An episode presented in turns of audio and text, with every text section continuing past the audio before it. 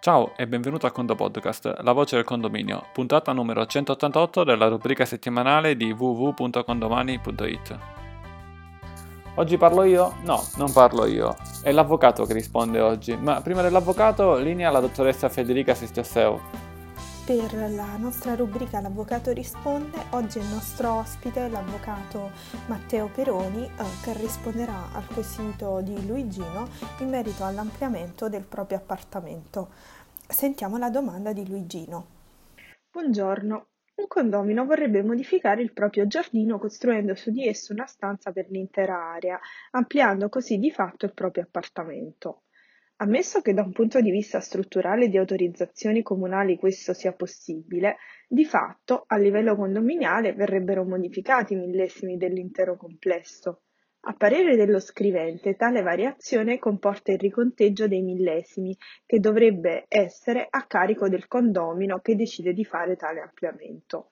Se tutto questo è vero, sono a chiedervi quali maggioranze servono all'Assemblea per approvare tale delibera di ampliamento, che ribadisco riguarda un giardino di proprietà.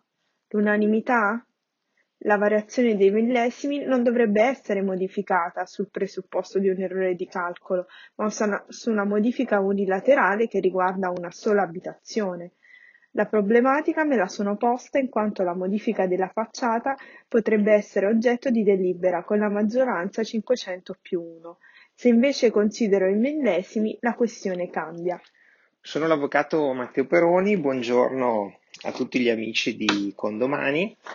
Dunque, la domanda ehm, fatta dal, ehm, dal, signor Luigino. Eh, allora, faccio una premessa, questa risposta sarà ovviamente di carattere generale, perché purtroppo dietro ogni domanda si nasconde una situazione particolare che se si vuole approfondire va esaminata caso per caso.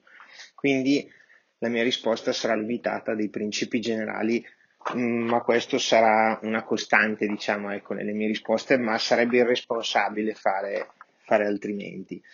E dunque, allora, e eh, altro aspetto da considerare, la mia risposta sarà ovviamente relativa all'ambito condominiale e non relativo alle autorizzazioni amministrative, eccetera, eccetera, che eh, devono ovviamente essere richieste poi da chi vuole fare l'ampliamento.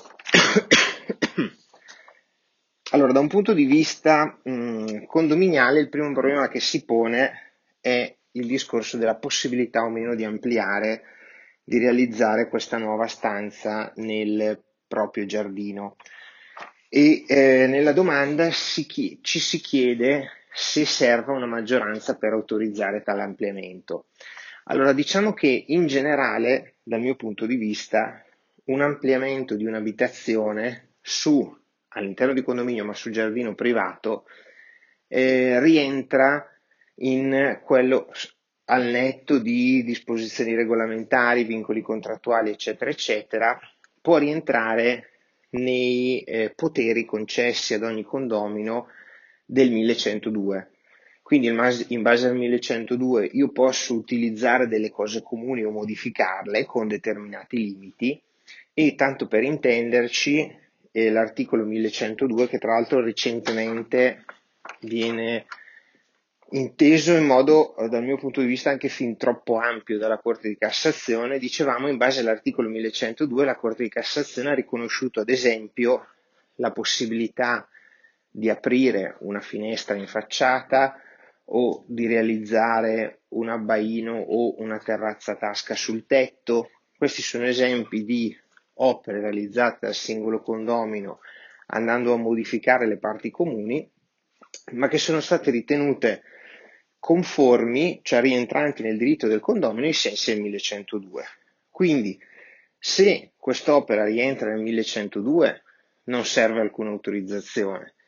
Se invece la consideriamo non rientrare, ma io sulla base degli elementi che mi vengono dati riterrei che è più probabile che rientri nel 1102, allora il condomino la può realizzare, ovviamente rispettando la staticità dell'edificio, il decoro architettonico, eccetera, eccetera. Cioè la semplice modifica della facciata che si viene a realizzare non ritengo giustifichi una eh, eccezione, una deroga e una non possibilità di utilizzare l'articolo 1102. Se quindi consideriamo rientrante nell'articolo 1102 l'opera, il condomino non avrà bisogno di un'autorizzazione formale da parte dell'Assemblea e potrà quindi procedere a farla pur comunicando all'amministratore, ma questo in base all'articolo 1122, le opere che lui vuole realizzare, e poi l'amministratore ne riferirà in assemblea.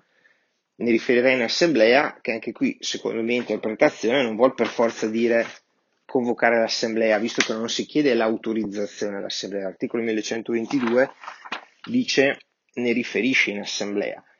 Quindi ehm, l'amministratore comunica a tutti i condomini, se qualche condomino ha qualcosa in contrario, chiede la convocazione dell'assemblea straordinaria, quindi due condomini che rappresentino almeno un sesto chiedono la convocazione dell'assemblea straordinaria e si andrà a discutere del problema.